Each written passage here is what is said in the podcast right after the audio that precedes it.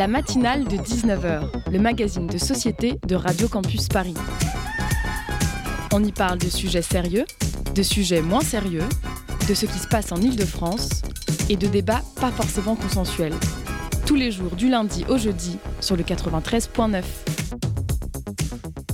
Au programme de cette euh, matinale de 19h, on recevra par téléphone Elsa Orange, journaliste spécialisée dans les actualités politiques, notamment les partis de gauche et la fabrication des lois. On revient sur ce sujet dans un instant avec Gabriel. En deuxième partie d'émission, notre interview Zoom, où nous parlerons de la nouvelle programmation de spectacles vivants au musée du Louvre, euh, musique, danse, théâtre et cinéma, et toujours avec Gabriel, de la rédaction de Radio Campus Paris. Ce n'est pas tout, puisqu'en fin d'émission, nous écouterons la chronique Delphi et accueillerons Rosalie pour une chronique humoristique.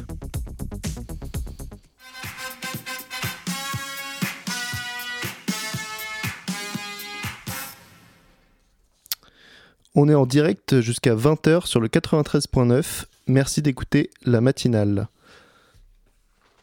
Nous sommes avec euh, Elsa Orange qui est avec nous par téléphone. Bonsoir Elsa. Bonsoir Elsa. Oui, bonsoir.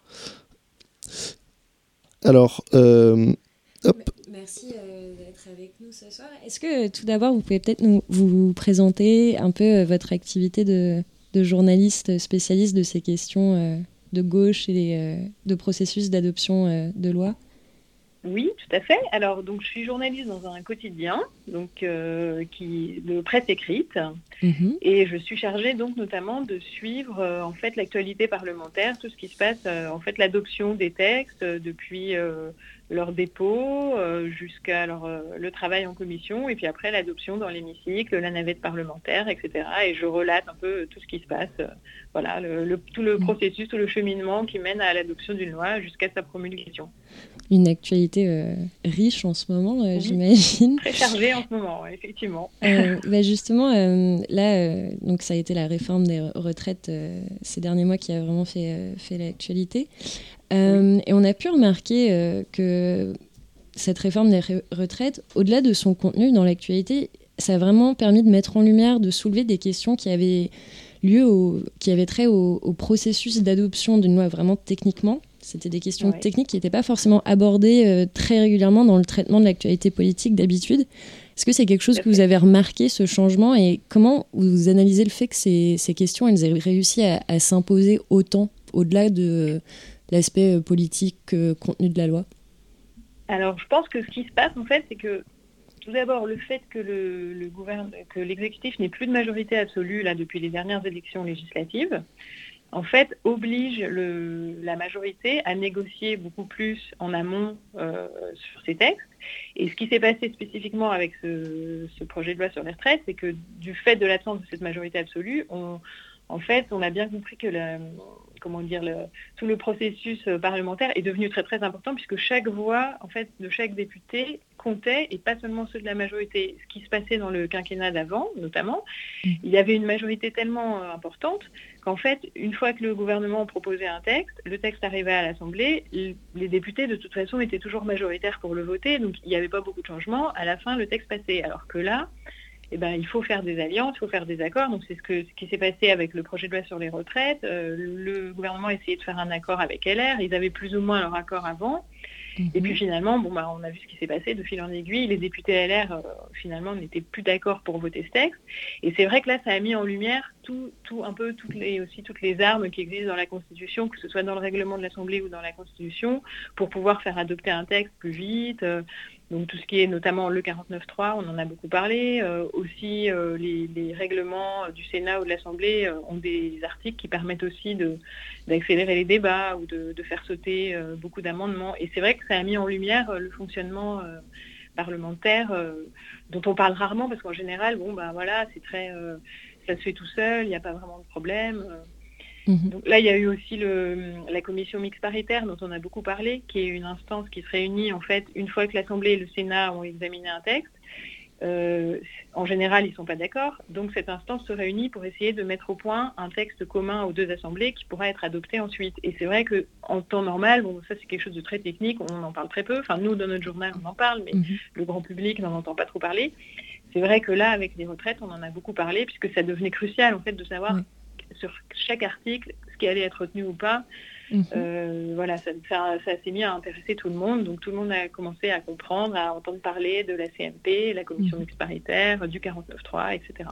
Justement, en tant que journaliste spécialisé dans ces questions, est-ce que vous avez eu l'impression de devoir euh, plus qu'avant faire un travail euh, de, pédagogie, peut-être d'adapter votre façon de, travailler, d'écrire des articles par rapport au fait que le contenu de l'actualité devenait justement technique et peut-être pas facilement abordable pour euh, tous les lecteurs euh, dans leur globalité alors, moi, personnellement, ça n'a pas été le cas puisque je travaille dans un, dans un quotidien qui est vraiment spécialisé dans ce mhm. domaine-là et qui est lu par les élus. Et donc, euh, nous, on s'adresse à des gens qui, au contraire, qui connaissent très très bien tout ça.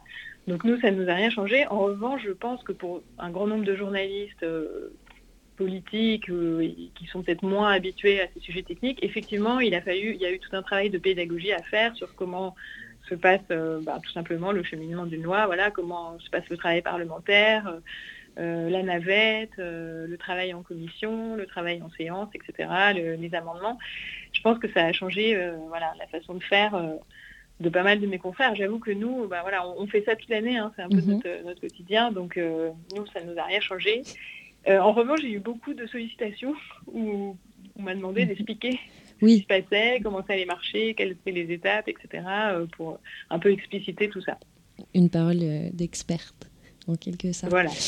Euh, bah, justement, pour peut-être reprendre un peu chronologiquement pour nos, nos auditeuristes qui seraient un peu perdus, le chemin de, la réforme des retraites, elle a commencé le 10 janvier dernier lorsque la Première ministre annonçait que la réforme des retraites prendrait la forme d'un avant-projet de loi rectificative de financement de la sécurité sociale. Concrètement, qu'elle prenne cette forme-là, c'était étonnant. Quels, enjeux il y avait derrière le fait qu'elle s'inscrive dans ce projet de loi euh, de financement de la sécurité sociale? Alors l'enjeu principal en fait pour le gouvernement à ce moment-là, c'était de pouvoir se laisser. Alors il y en a deux c'est de pouvoir se laisser la possibilité euh, d'utiliser un autre 49.3. Alors, il faut que je récapitule du début. Le 49.3, donc c'est une arme constitutionnelle qui permet au gouvernement de faire adopter un texte sans vote mhm. euh, à l'Assemblée nationale en engageant sa responsabilité. C'est-à-dire soit euh, à partir du moment où il le déclenche, soit euh, les députés arrivent à se mettre ensemble pour voter ce qu'on appelle une motion de censure, ça fait tomber le gouvernement, soit euh, si la motion de censure n'est pas adoptée, ben, le texte est considéré comme adopté directement sans vote. Or, cette arme-là, le gouvernement en dispose dans la Constitution, mais il ne peut l'utiliser qu'une fois par session parlementaire, mhm. hors texte budgétaire. Donc l'intérêt d'avoir pris un texte budgétaire pour la réforme des retraites, c'est qu'en revanche, les textes budgétaires, on peut utiliser le 49.3, euh, ça compte pas, entre guillemets, enfin ça laisse toujours euh, le joker du 49.3 pour un autre texte éventuellement à venir. Donc ça, c'était le premier enjeu. Le deuxième enjeu, c'est que s'agissant d'une loi de financement de la sécurité sociale, il y a des règles un petit peu spécifiques qui s'appliquent à l'examen de ce genre de texte, qu'on appelle, euh, c'est l'article 47.2 de la Constitution, mhm. qui font qu'en fait, euh, en gros, la durée d'examen est limitée. Et donc, ça, ça, ça permet d'aller plus vite dans les débats, quoi, de faire une navette plus rapide, etc. Donc ça aussi, c'était un enjeu. Le gouvernement, peut-être, a choisi ce véhicule législatif aussi pour cette raison. Euh, c'est ce qui a fait couler beaucoup d'encre puisque l'opposition, du coup, euh, était euh, furieuse en disant qu'on ne lui laissait pas le temps de s'exprimer, etc., mhm. puisque le texte devait impérativement être transmis au Sénat au bout d'une vingtaine de jours. Enfin, la navette mhm. était beaucoup plus rapide. Donc, voilà, c'est vrai que ce choix-là a été beaucoup commenté et je ne sais pas si vous avez suivi récemment la décision du Conseil constitutionnel. Beaucoup espéraient peut-être que le Conseil constitutionnel allait dire qu'on ne pouvait pas faire passer une réforme des retraites par le biais d'un texte de, la sécurité sociale. Mhm. Et finalement, le Conseil constitutionnel a estimé qu'à partir du moment où quand même ça touchait aux comptes sociaux, euh, ça faisait partie du champ euh, voilà, mhm. de, ce genre de texte et que donc euh, c'était constitutionnel. Mais tout le monde n'est pas d'accord sur le sujet. oui, c'est une interprétation. Voilà, mais cette décision s'impose quand même. C'est le Conseil constitutionnel, c'est la plus haute instance, donc voilà, c'est comme ça. Donc ça fera jurisprudence pour la suite. Ça veut dire qu'un autre gouvernement éventuellement pourra, faire la même chose. Désormais euh, faire passer des réformes euh, importantes telles que réforme des retraites par ce biais-là. Et euh, donc après le 10 janvier, euh, le, début de l'examen du projet de loi dans l'hémicycle à l'Assemblée a eu lieu le 6 février dernier.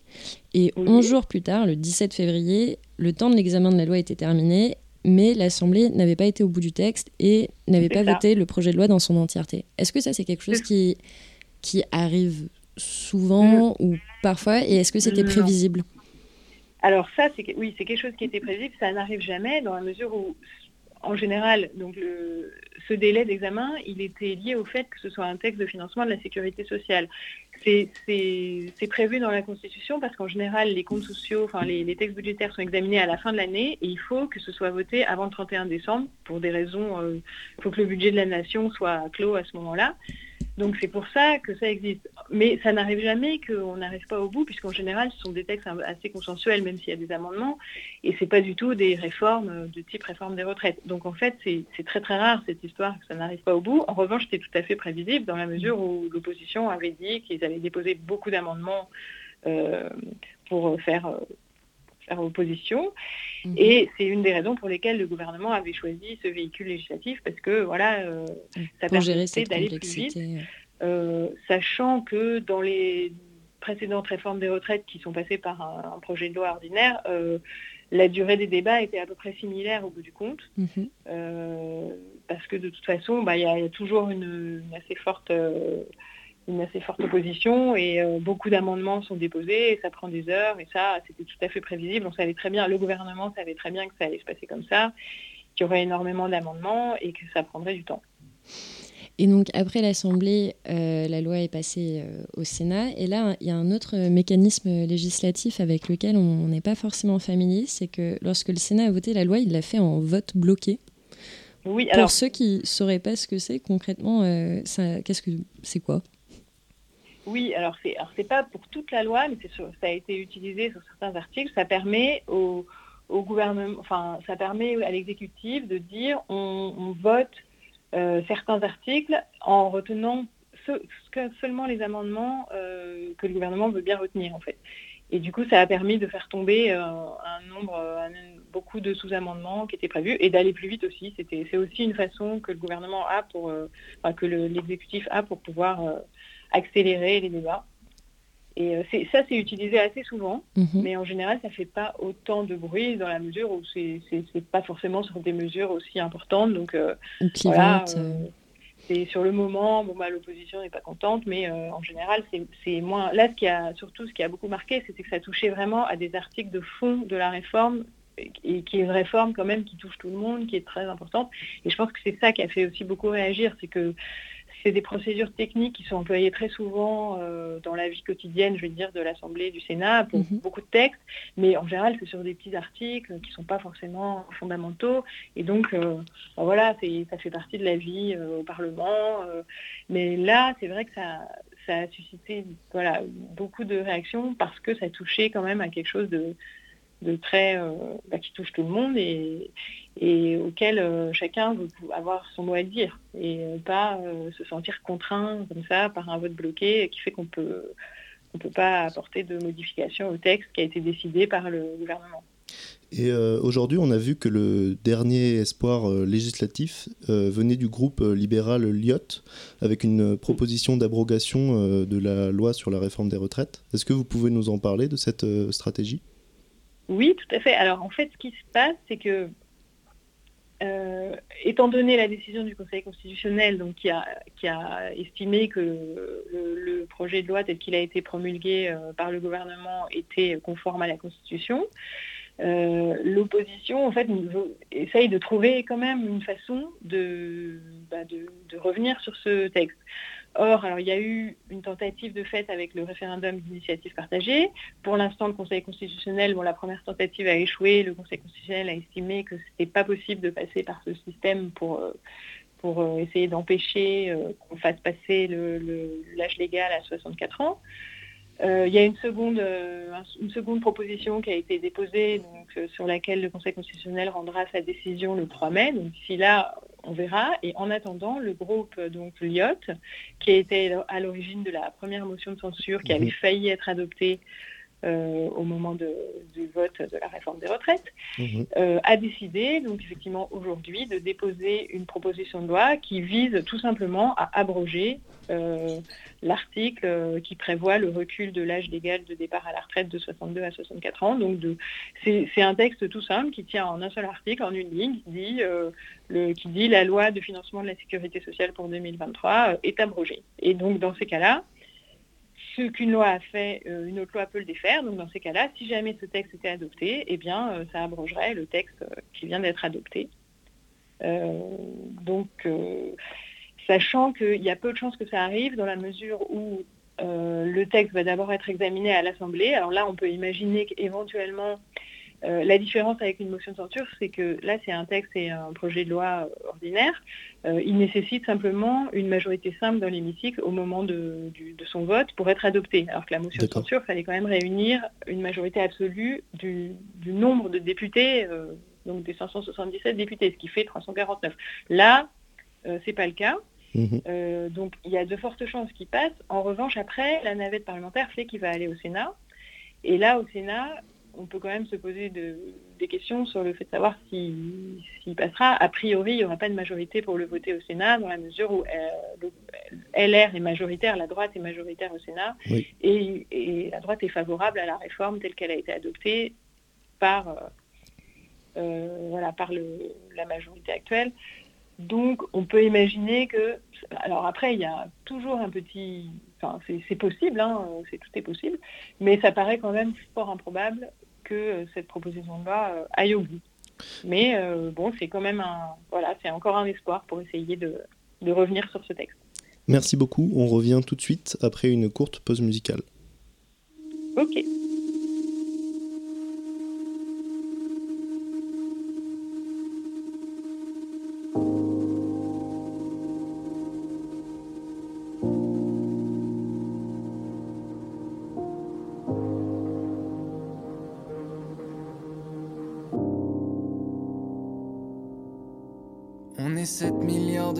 Sur une maison qui s'écroule. Moi j'écoute Nevermind de Bollocks et je me dis que la vie c'est cool.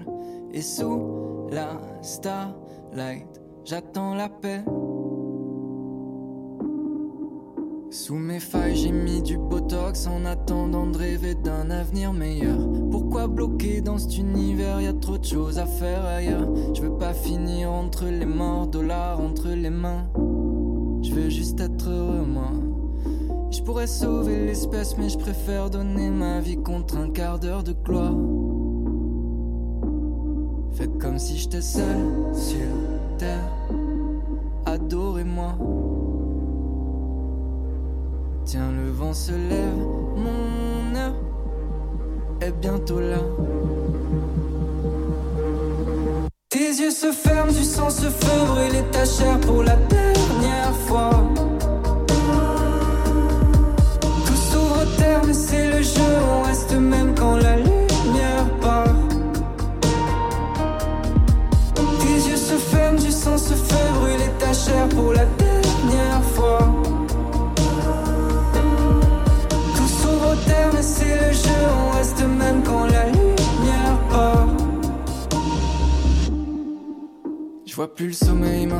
Cernes, tellement de choses qu'il faut que je me prouve. Je m'envole comme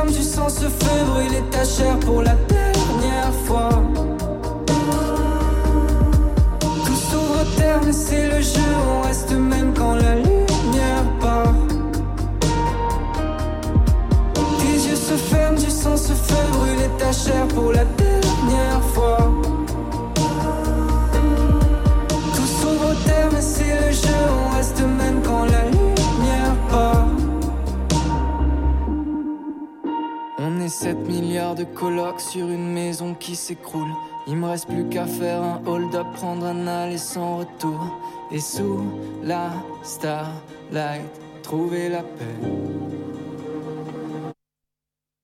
On vient d'écouter euh, Dernière fois de Fiscara et nous retrouvons euh, Elsa Orange pour continuer notre interview.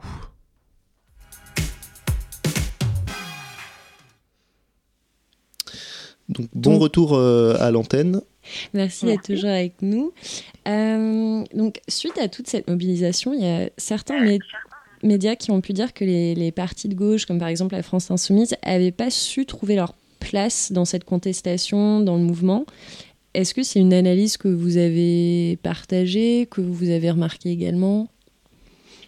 Euh, ah, C'est vrai que les partis de gauche en ce moment sont dans une période assez compliquée.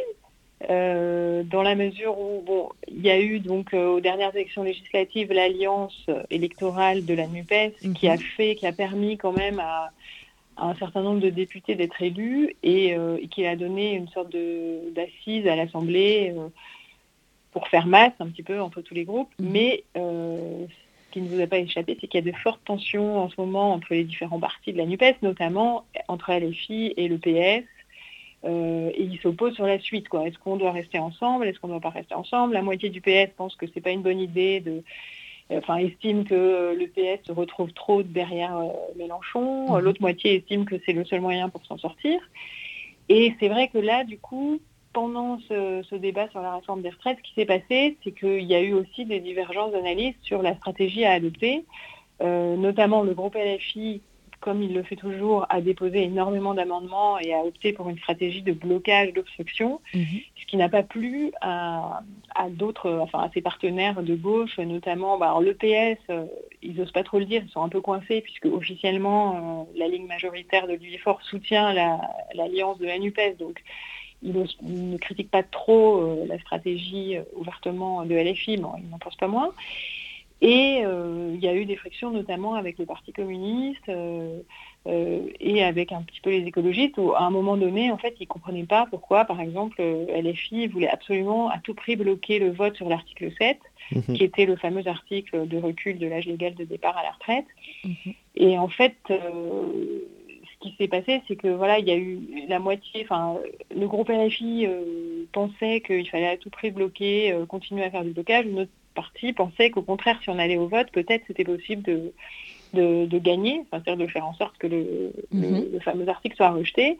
Et ça, ce sont des lignes de fracture qui, en fait sont toujours pas réglées et qui continuent au sein de la gauche à, à, entretenir euh, des, voilà, des, mauvaises, des mauvaises relations et qui font qu'en fait, euh, ils n'ont pas pu être vraiment très visibles, et y compris dans les mouvements sociaux, c'est plus mhm. pour le coup les syndicats qui ont redoré leur blason. Euh, J'allais justement. ils, ont su rester, unis. Rebondir sur, sur les syndicats, effectivement, puisque en contre-pied un peu des partis de gauche, les syndicats qu'on a parfois vus légèrement dépassés, comme par exemple lors du mouvement des, des, Gilets jaunes, on a quand même l'impression que lors de cette mobilisation contre la réforme des retraites, qu'ils ont su davantage mobiliser, assurer une présence euh, médiatique également. Euh, c'est quelque chose que vous, vous avez remarqué? Je pense notamment à, par exemple, l'arrivée de Sophie Binet euh, à la CGT, Laurent Berger qui a eu une vraie présence médiatique. Ça, c'est un mouvement de fond que vous avez pu remarquer lors de cette mobilisation? Oui, tout à fait. C'est vrai que là, on peut dire qu'il y a qui est notable dans cette mobilisation, c'est vraiment le fait que l'intersyndicale soit resté uni jusqu'au bout, et l'est encore. C'est ce qui se mhm. passait en général lors des précédentes mobilisations, c'est qu'il y avait toujours un moment où le front syndical euh, commençait à se fissurer.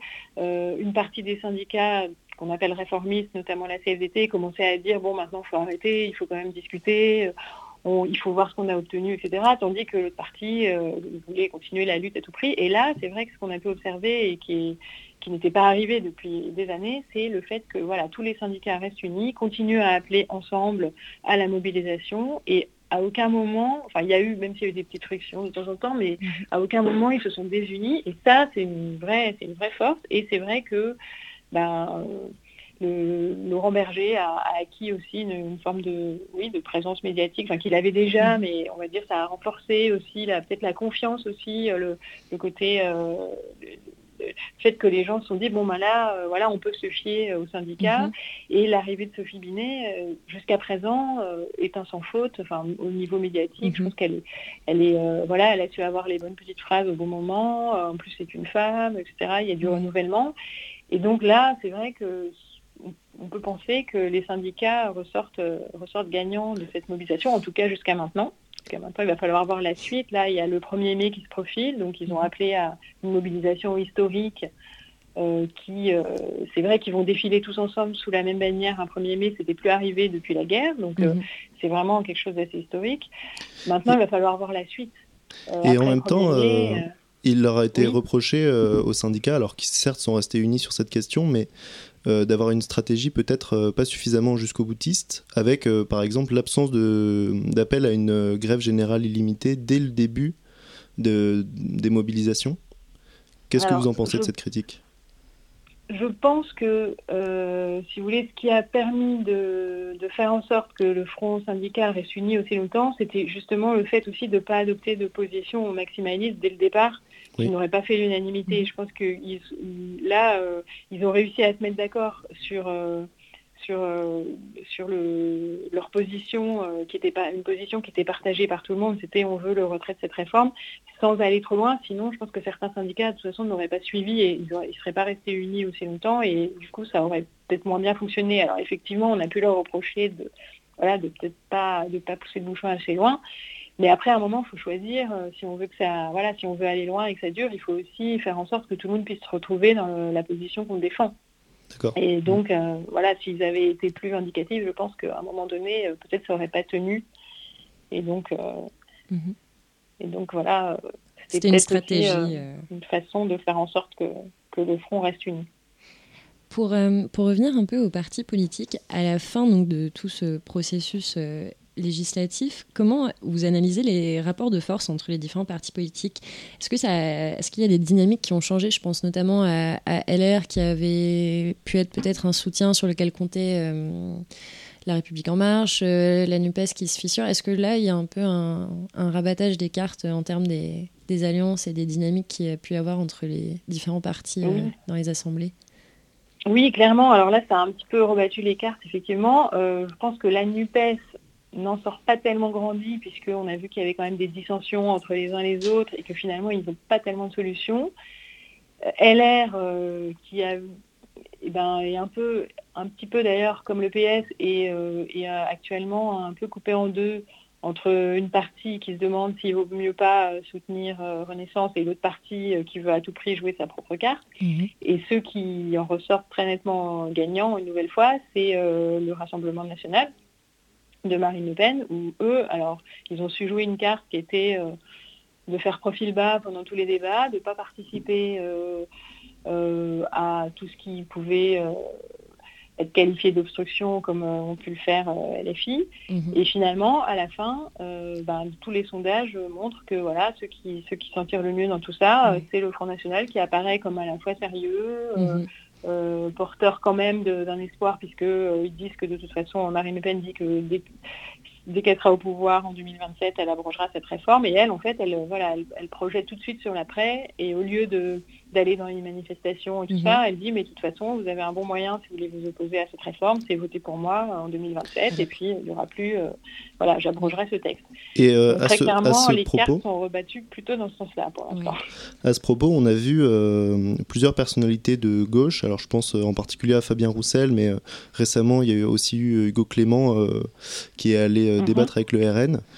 Qui ont été accusés de faire de l'œil ou de chercher à faire de l'œil justement aux électeurs RN.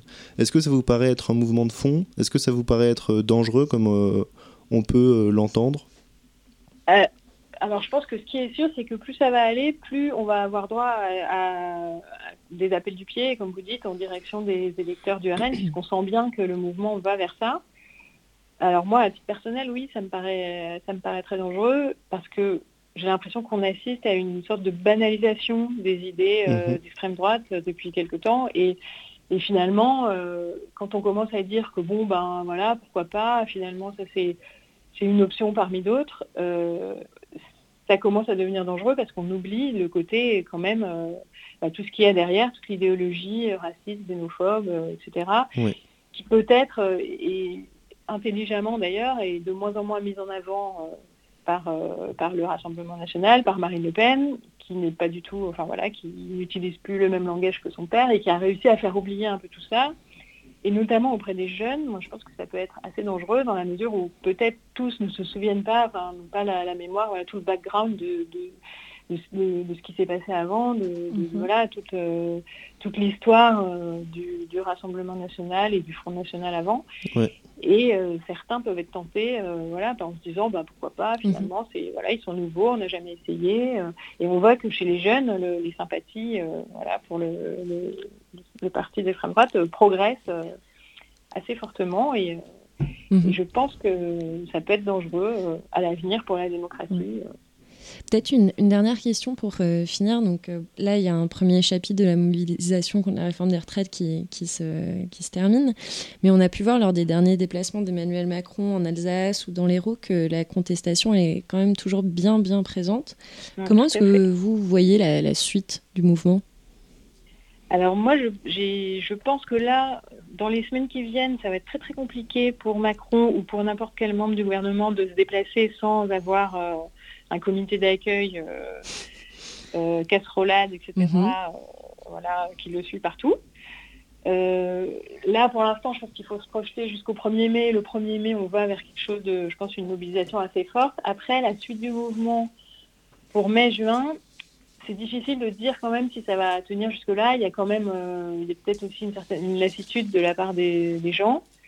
Euh, est-ce que euh, le, problème c'est qu'il va y avoir les vacances aussi, enfin mhm. beaucoup de choses qui font que les gens au bout d'un moment bon, euh, vont peut-être se démobiliser et je pense que l'exécutif compte beaucoup là-dessus de façon un peu cynique en se disant qu'au bout d'un moment bon, bah, les gens vont bien finir par baisser les bras et que de toute façon il faudra bien à un moment donné mhm. revenir à la table des négociations. Les syndicats eux-mêmes ne peuvent pas éternellement jouer la politique de la chaise vide. Le temps fera son affaire. Voilà, c'est ça. En revanche, je pense quand même qu'il y a aussi une petite... Euh, enfin, les gilets jaunes ne sont pas très loin et euh, on n'est pas à l'abri aussi d'un mouvement de type gilet jaune qui, pourrait exploser sur... Euh, il suffit qu'il y ait une petite étincelle. Là, en ce moment, on sent que le terrain est quand même très éruptif et il pourrait y avoir, alors je ne sais pas ce que ça peut être, hein, mais ça peut être n'importe quoi en fait, une petite étincelle, quelque chose qui fasse mhm. repartir un mouvement de type gilet jaune avec vraiment une contestation partout. On voit bien quand même que ce qui est assez significatif aussi, c'est que non seulement le mouvement c'est sympa, et dans les petites villes, dans les, dans les, dans les villes moyennes qui mhm. d'habitude euh, ne connaissent pas de ce type de mouvement, il y a eu des manifestations vraiment partout. Euh, il y en a encore partout euh, mhm. de façon assez inédite. Donc on voit que c'est vraiment un mouvement de fond quand même et c'est pas prêt de s'effacer. Et moi c'est ça qui me fait peur aussi, c'est que je pense qu'il risque d'y avoir une certaine forme d'amertume et qui, pourrait euh, ressurgir en 2027 dans les urnes, parce que les gens, euh, euh, ceux qui votent encore, mhm. vont finir par se dire on en a marre et, voilà, et exprimer plus de la colère et de l'amertume, et ça c'est dangereux. Merci beaucoup pour cette interview, Elsa Orange. Je vous en prie. On vous remercie et on se retrouve tout de suite après une petite pause musicale. Au revoir.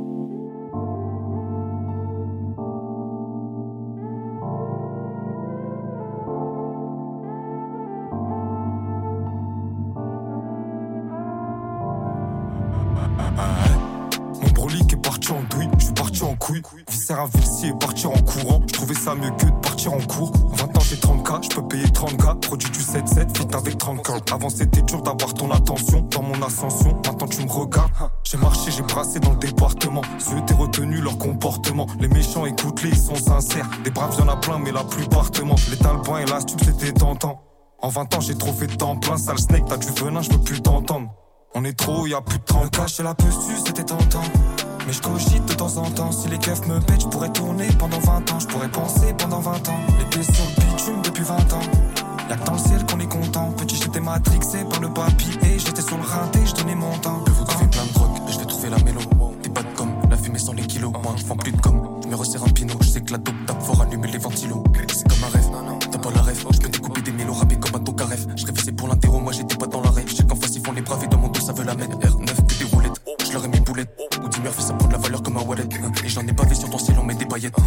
Ça relève moi sur mon volant, des palettes. Et merde, je l'ai fixé, c'est mieux qu'on en reste là. Elle avait comme un parfum de Raya Westcott. C'était mon éclat dans le noir, le ciel en est parsemé. Merde, c'est comme ça, fallait 10 cas par. Le cash à la su, c'était tentant. Mais je cogite de temps en temps. Si les keufs me pètent, je pourrais tourner pendant 20 ans. Je pourrais penser pendant 20 ans. Les pieds sont bitume depuis 20 ans. Y'a que dans le ciel qu'on est content. Petit, j'étais matrixé par le papier. Et j'étais sur le raté, je donnais mon temps.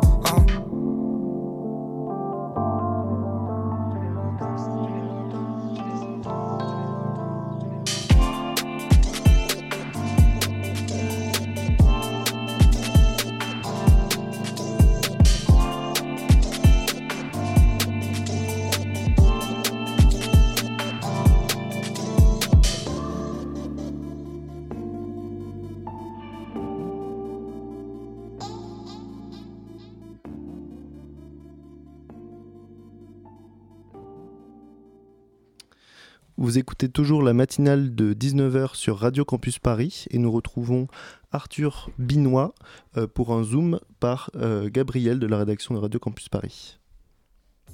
Le zoom dans la matinale de 19h. Bonsoir euh, Arthur Binois, merci beaucoup d'être avec nous ce soir. donc vous êtes, vous travaillez au Louvre et vous travaillez sur la programmation culturelle par le musée. C'est ça, à peu près. Ok. Euh, donc, quand on pense au Louvre, on pense euh, exposition, tableau, la collection permanente avec euh, tout ce qu'elle comporte, mais pas forcément au spectacle vivant. Comment le choix d'organiser des spectacles vivants au Louvre s'est fait, se fait au quotidien? C'est une vraie que c'est une très belle question parce que, comme tu l'as très bien dit, on n'a pas forcément ce réflexe de penser spectacle. Quand on mm. pense Louvre, on pense tableau. Euh, et, en fait, l'idée derrière, c'est de reconnecter le Louvre avec une histoire pourtant qui a eu lieu. Savoir que le Louvre, avant d'être, ça n'a pas toujours été un musée. Ça a été un musée à mmh. partir de 1793, donc de la Révolution française. En fait, le Louvre, c'est une histoire bien plus ancienne qui commence avec les rois de France, etc. Mmh. Et donc avant ça, c'était un lieu de résidence, un lieu de résidence des rois, et aussi un lieu de résidence d'artistes. Puisque, en fait, dès, euh, dès, Henri IV à peu près, il y a des artistes qui vont vivre au Louvre pour créer, pour travailler mmh. avec leurs ateliers. Et euh, pendant 200 ans à peu près, on va avoir euh, des artistes qui vont succéder des créateurs, des, des créatifs dans l'enceinte du Louvre, et qui vont après, pendant que le musée va être créé, vont continuer de rester, venir travailler, s'inspirer des tableaux, etc. Donc l'idée pour nous, c'était de reconnecter le Louvre avec des artistes vivants, et non mhm. pas que des artistes morts, pour montrer que c'est toujours un lieu d'inspiration à la fois pour, euh, pour les gens, mais aussi pour mhm. les artistes qui sont des très bons passeurs de, de la créativité. Est-ce que vous, cultivez un peu la spécificité que le Louvre va apporter comme lieu d'accueil de ces spectacles que ce, Parce qu'on n'est pas n'importe où, on est au Louvre. Donc euh, que, les, que les œuvres d'art qui sont au Louvre et les créations euh, de spectacles vivants que vous allez avoir un peu se répondent finalement, se interagissent? Tout à fait. Ce qu'on dit souvent, c'est qu'on n'est pas une salle de spectacle en plus à Paris.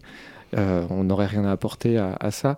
En revanche, on est un lieu exceptionnel, un lieu avec des collections extraordinaires, avec des œuvres d'art qui sont extrêmement variées, qui peuvent parler à beaucoup de monde euh, de manière très différente.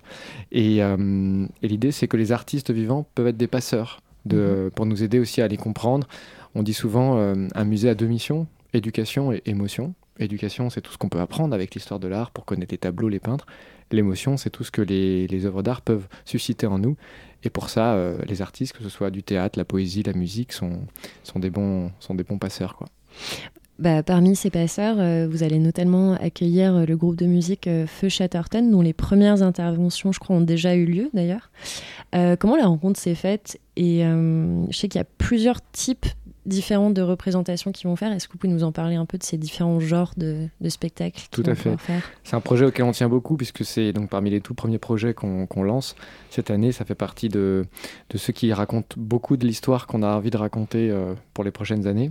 Donc l'idée c'est d'inviter un groupe euh, de musique rock, de musique pop, euh, qui parle du coup aussi à beaucoup de monde, à beaucoup de générations différentes, et leur proposer de s'installer pendant deux mois. Ils ont un studio au sein du Louvre, comme les artistes d'il y a 200-300 ans, pour créer. Donc c'est une carte blanche, quelque part, on ne sait pas mhm. exactement quel sera le résultat, mais c'est rien que la démarche déjà est intéressante. Et donc là, ils sont là pour deux mois, ils sont arrivés il y a trois semaines déjà. Mhm. Et donc, euh, il y a plusieurs euh, formats qui sont imaginés avec eux. Donc, on a des, déjà des petits concerts, un petit peu comme des laboratoires, qui sont euh, des étapes de travail où ils vont inviter d'autres artistes à venir jouer dans le Louvre, dans les salles. Donc, ça, c'est vraiment l'idée de dialoguer avec l'architecture, avec les, les, tableaux, les œuvres. Donc, ils ont, on a fait de la musique électronique avec Arnaud Rebottini, on a eu de la musique contemporaine avec le trio Xenakis. Demain, on aura Prince Wally qui vient, donc du rap. Donc, mhm. c'est aussi avoir des choses très différentes à l'image du Louvre qui est un musée avec des collections très différentes. Et puis à la fin, on aura la, semaine de clôture, où là, ils vont présenter leur, euh, leur propre création, sur laquelle ils travaillent, euh, j'espère au moment où je vous parle. Euh, et, donc ça, c'est la grande surprise. Ce sera mhm. en partie dans l'auditorium du Louvre, donc le lieu de la salle de concert. Il y a mhm. une salle de concert dans le Louvre, on ne le sait pas forcément. Et donc c'est là qu'on découvrira le fruit de ces deux mois de, travail, d'exploration. Super.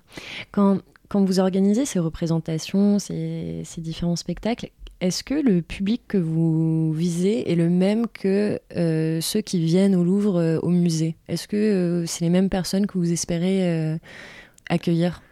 Alors c'est un petit peu les deux. L'idée c'est à la fois de parler à des nouvelles personnes, et c'est pour ça qu'on a des artistes aussi très mhm. variés, c'est pour se dire aux gens bah, le, Louvre nous appartient, en fait, appartient à tout le monde. Et euh, il y, a toujours, il y aura toujours un artiste qui vous ressemble, qui va venir. Mhm. Donc euh, n'hésitez pas à le suivre. Mais aussi d'inviter les gens qui nous connaissent déjà, qui viennent déjà à découvrir d'autres artistes, d'autres esthétiques, pour aussi que ce soit un lieu de, dialogue. Le Louvre, mhm. c'est vraiment un lieu de dialogue entre les cultures. On peut faire dialoguer, euh, je ne sais pas, une, sculpture euh, qui a 4000 ans, euh, qui vient mhm. de Mésopotamie, avec un tableau du 19e siècle. Et ça, c'est la force du Louvre. Mhm. Et je pense que ça peut, ça peut se faire je que pense notamment à votre exposition Les Choses, où la mise en scène je sais pas comment on dit pour une exposition. La, scénographie, la scénographie était mélangée vraiment les époques, les styles et c'était très, très Exactement. Le, le, Louvre, c'est vraiment le lieu du, métissage et du dialogue. Et euh, de, on se pose souvent la question de qu'est-ce qu'un musée universel? Est-ce que le Louvre l'est? Mhm. On se dit bah non finalement parce qu'il manque plein de choses. C'est vrai. Mais ce qui est intéressant, c'est d'associer en fait des choses qui, des cultures qui ne se sont pas mhm. forcément connues, euh, qui racontent des histoires très différentes, et de voir comment elles peuvent nous parler à nous, de manière dans mhm. leur diversité. Euh, j'ai également vu qu'il y aurait lieu une création euh, d'Emmanuel de Mercimota autour euh, d'Edouard de Filippo et Static Shot de Maude Le Pladec dans la cour Le Fuel. Est-ce que vous pouvez nous en parler un peu plus? Et aussi, il me semble qu'elle va se tenir du coup dans un lieu un peu particulier qui n'est pas ouvert au public d'habitude. Tout à fait. Alors ça, c'est un peu le deuxième étage de la fusée. Mhm. Donc on a parlé de résidence d'artistes. On va, il y a un, un, autre projet auquel on tenait beaucoup, c'est de faire découvrir les différents espaces du Louvre. Le Louvre, on pense, euh, bon voilà, la salle de la Joconde, etc. Mais mhm. c'est un des plus grands palais de France. C'est gigantesque. C'est 17 km de couloirs, on se rend pas compte. Et c'est aussi les Tuileries. C'est un jardin extraordinaire, mhm. qui est le, plus grand jardin au, centre de Paris, avec des cours aussi qui sont pas forcément toutes ouvertes au public.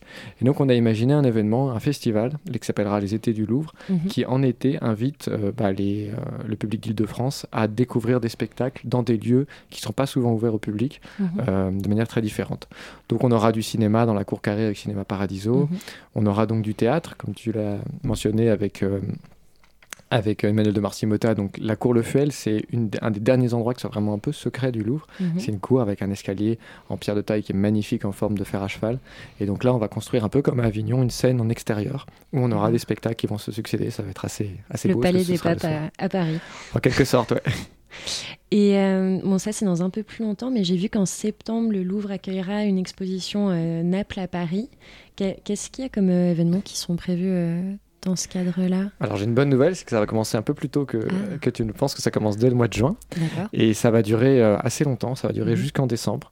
C'est aussi un format d'exposition assez nouveau, puisque là on va parler donc Naples à Paris, on va raconter une histoire euh, entre deux musées, le musée du Louvre à Paris et le musée de Capodimonte à Naples, qui est l'une des plus grandes collections de peinture italienne au monde. Et ce musée va être en travaux pendant un certain temps, et on a proposé d'accueillir en fait certains des chefs-d'œuvre de cette collection et pour les faire dialoguer une fois de plus avec nos propres collections italiennes. Et donc là, on va installer donc dans la grande galerie qui est cette euh, magnifique où sont présentés euh, les Léonard de Vinci, les Michel-Ange, etc. Euh, bah, les accrocher côte à côte, les tableaux italiens, la collection française, pour avoir peut-être pendant à peu près six mois une des plus grandes collections de peinture italienne du monde.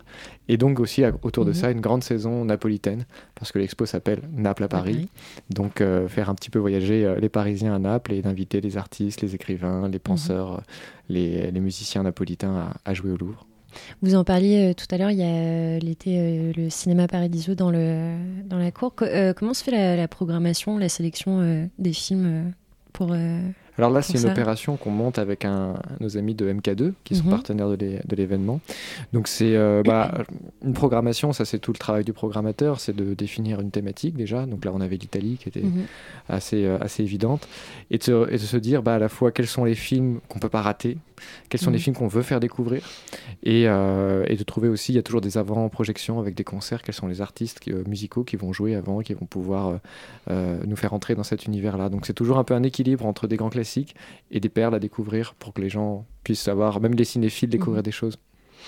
Donc là, on voit qu'il y a vraiment euh, plein de choses qui sont prévues. Est-ce que vous, avez l'impression d'être dans une, dynamique euh, ascendante où vous voulez, vraiment développer toujours davantage cet aspect-là des activités qui peuvent avoir lieu euh, au Louvre? Je dirais qu'on est, on est assez convaincu que le, le, Louvre a un rôle à jouer en tant que plus grand musée du monde aussi, mhm. d'être euh, d'une certaine manière aussi à la pointe sur ces questions de, de programmation culturelle et d'envoyer un message fort. Parce que si le Louvre le fait, quelque part, ça peut aussi faire bouger les lignes.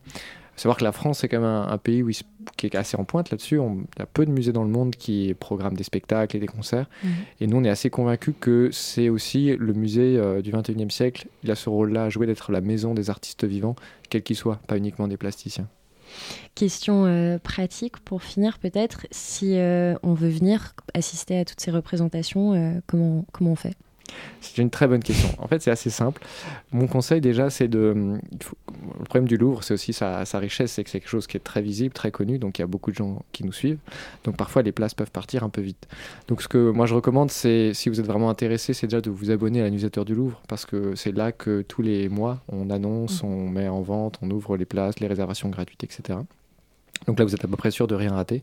Sinon, bah, les réseaux sociaux aussi du Louvre euh, qui se développent euh, de plus en plus, où on va faire une place à la programmation culturelle. Donc là, pareil, sur Instagram, euh, sur, sur les autres réseaux, vous pouvez avoir, voilà, sur les stories du Louvre, à chaque fois, tous les, tous les vendredis à 15h, là, on mhm. ouvre les, les, réservations pour les concerts de Chatterton sur Instagram. Donc c'est une façon de, de, nous suivre. Ok, super. Bah, merci beaucoup. Merci beaucoup. Personnellement, je compte bien vous suivre sur les réseaux sociaux et à la newsletter. Ça donne envie. Ça sera réciproque. Et euh, merci à toi, Gabriel. Merci. merci. Et c'est maintenant l'heure d'écouter pour une petite pause euh, musicale Jeune étoile de Johnny Jane et de nous retrouver juste après. Ah.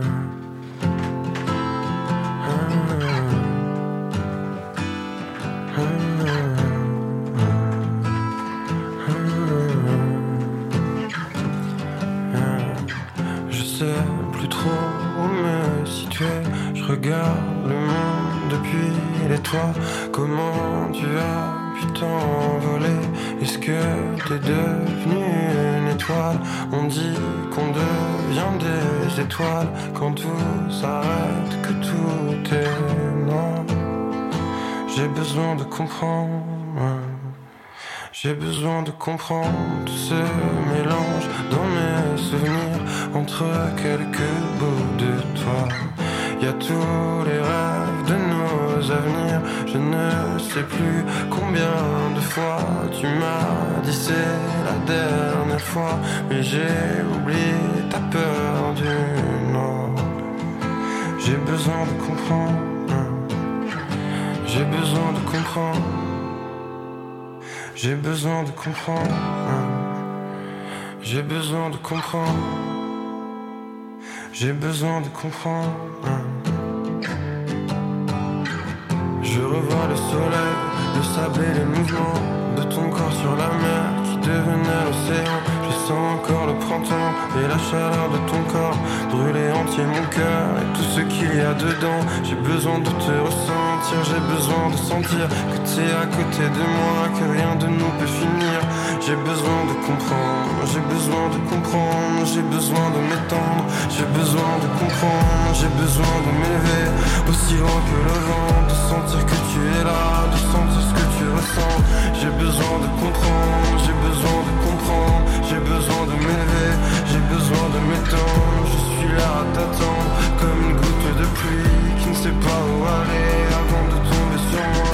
Je ne sais pas ce que t'es, je ne sais pas ce que je suis, je ne sais pas où aller. J'ai besoin de m'étendre, j'ai besoin de comprendre, j'ai besoin de j'ai besoin de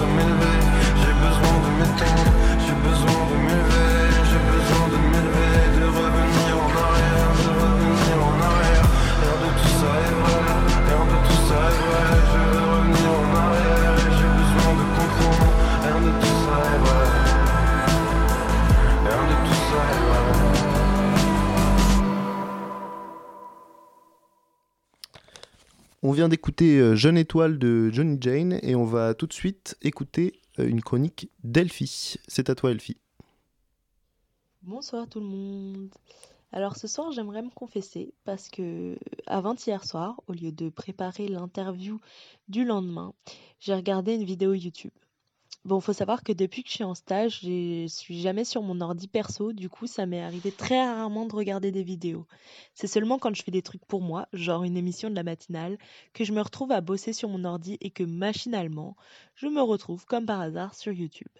Bref, j'ai tout de suite été attirée par une vidéo de Squeezie avec une vignette sur laquelle celui-ci est sapé en juge. Intrigant, vous en conviendrez. Le titre? Deux points. Ils ont insulté en ligne, on les confronte in real life. Bon, j'ai craqué, j'ai cliqué. La scène. Squeezie, Gotaga et Kameto sont sur une estrade face au public, euh, à un public d'abonnés. L'idée, elle est assez simple. C'est des personnes qui ont été bannes de leur stream par des modérateurs. euh, du fait de leurs propos déplacés, ils se présentent devant le tribunal en plaidant leur cause pour obtenir d'être réintégrés dans la communauté. Les streamers euh, ont chacun une voix et le public représente aussi une voix euh, lorsque il est délibéré si oui ou non ils doivent réintégrer la communauté. Squeezie commence par faire une petite intro, le harcèlement et le dénigrement sur les réseaux sociaux, c'est mal, mais on va en rire maintenant avec eux. Mais il faut savoir qu'il y a des gens qui en souffrent, surtout les plus jeunes créateurs moins aguerris. Ok, voyons voir. Chaque internaute coupable défile un par un à la barre. Leur propos qui a causé leur ban est divulgué devant tout le monde et l'internaute doit s'expliquer sur son comportement. Je dis bien l'internaute. Il doit s'expliquer, mais ça, ça m'a frappé. Il y avait que des mecs. En vrai, il se peut que ça représente les proportions des fauteurs de troubles sur Internet, mais je trouve ça dommage que cette donnée soit jamais prise en compte et considérée par les youtubeurs. Euh, Squeezie conclut même à la fin, on a vu des profils très diversifiés euh, de personnes qui commettent ce genre de choses, sans noter justement leur point commun que c'est tous des mecs. C'est une vidéo euh, qui est une justice d'hommes pour et par les hommes sur un territoire virtuel encore trop masculin. Ils évoquent bien le fait que insulter une maman est interdite, mais pourquoi ne pas avoir invité ladite maman pour se plaindre par exemple et obtenir des excuses C'est bien elle qui a été insultée, pas le mec à qui on a dit que des trucs sur sa mère quoi. Je suis mauvaise, il y a bien des meufs dans la vidéo. Elles sont toutes dans le jury des viewers modèles. Coïncidence, je ne crois pas. Et elles sont au milieu d'autres mecs, une est même euh, très souvent appelée à donner son avis au fur et à mesure que les repentis se présentent. Il y a celui qui a fait sa pub dans le stream, euh, celui qui a insulté des mamans, il y en a qui font des présentations PowerPoint, il y en a d'autres qui utilisent le code civil suisse, il y a un avocat. Bref, cette mise en scène m'a rappelé mon grand oral du barreau.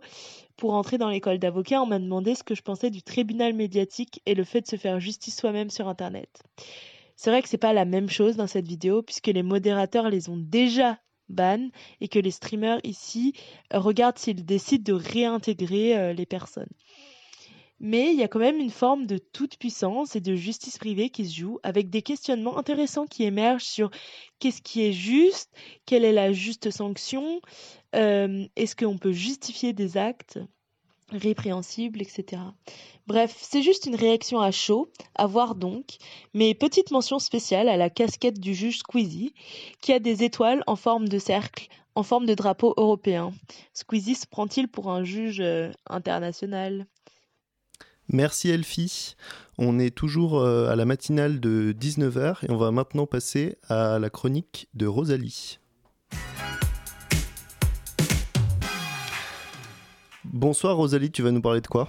Je voulais vous parler du fait que je suis pas, pas du tout tactile. J'ai comme une bulle autour de moi parce que chez moi la distance de sécurité c'est à l'année. C'est un des rares bienfaits du Covid et ça n'est pas resté. Et pourtant, avec le nombre de maladies qui se transmettent par voie aérienne, on aurait pu croire que ça serait resté. Mais non, vas-y que les gens ont repris leurs habitudes de te toucher et notamment à l'épaule. Alors pourquoi avoir choisi l'épaule? C'est quand même l'endroit le plus neutre du corps humain. Certes, ça peut servir pour ceux qui se dansent assis, un petit roulement d'épaule et après ça, mais rien du tout.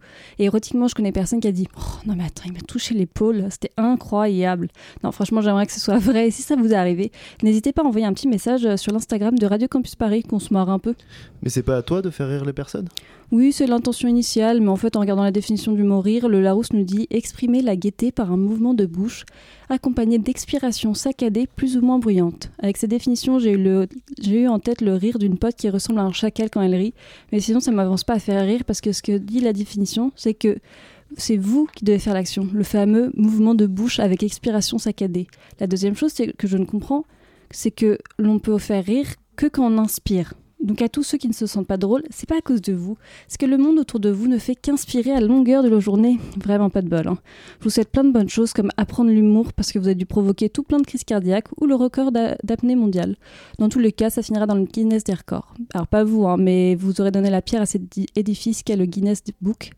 C'est le livre qui pousse des personnes à faire des records qui ne servent à rien, comme euh, la plus la le plus de balles de ping-pong frappées avec un nunchaku en une minute ou la plus longue distance pieds nus sur des briques de Lego qui est de 3 km 886 mètres. C'est véridique. Hein et j'ai déjà fait un parcours de 2 cm de Lego et je m'en suis toujours pas remise. J'ai aussi déjà parcouru 3 km 886 mètres et ça aussi je m'en suis toujours pas remise. Donc le combo en fait je l'imagine même pas. Et je suis sûre que même les personnes qui aiment traverser les braises pieds nus paniquent à l'idée de faire ça. Alors remettons un peu dans le contexte. Les Lego c'est une brique avec des bords pointus. Et on donne ça à des enfants en disant non mais tranquille c'est rayon enfant. Sauf que le Monopoly aussi ce rayon enfant. J'ai jamais vu des gens s'engueuler autant parce que le hasard du dé a emmené la petite Marguerite sur Gare de l'Est, qui est d'ailleurs une gare que, même si j'en avais les moyens, je ne l'achèterais pas. Je préférais acheter une machine révolutionnaire où à chaque fois qu'elle assemblait, quelqu'un dit 49.3, c'est censuré. Et je pourrais regarder des heures Elisabeth Borne à galérer en essayant de le dire. La réforme des retraites nécessite le passage du. Euh, je veux dire, je veux bien parler du. Euh, non mais euh, ou alors, ou alors non non attendez attendez tout. On va rajouter qu'à chaque censure, ça obligerait les politiciens à chanter la musique de Patrick Sébastien. Ah mais qu'est-ce qu'on est serré dans cette boîte Ce serait le tube de l'été et elle nous viendrait de la chaîne parlementaire. Alors à tous les milliardaires qui nous écoutent et qui s'ennuient, du style moi je sais pas Elon Musk, au lieu de jeter ta fortune sur Twitter, n'hésite pas à reprendre mes idées. Et à la personne qui développera cette idée, je vous jure que si j'étais tactile, je vous ferai un câlin. Merci beaucoup Rosalie.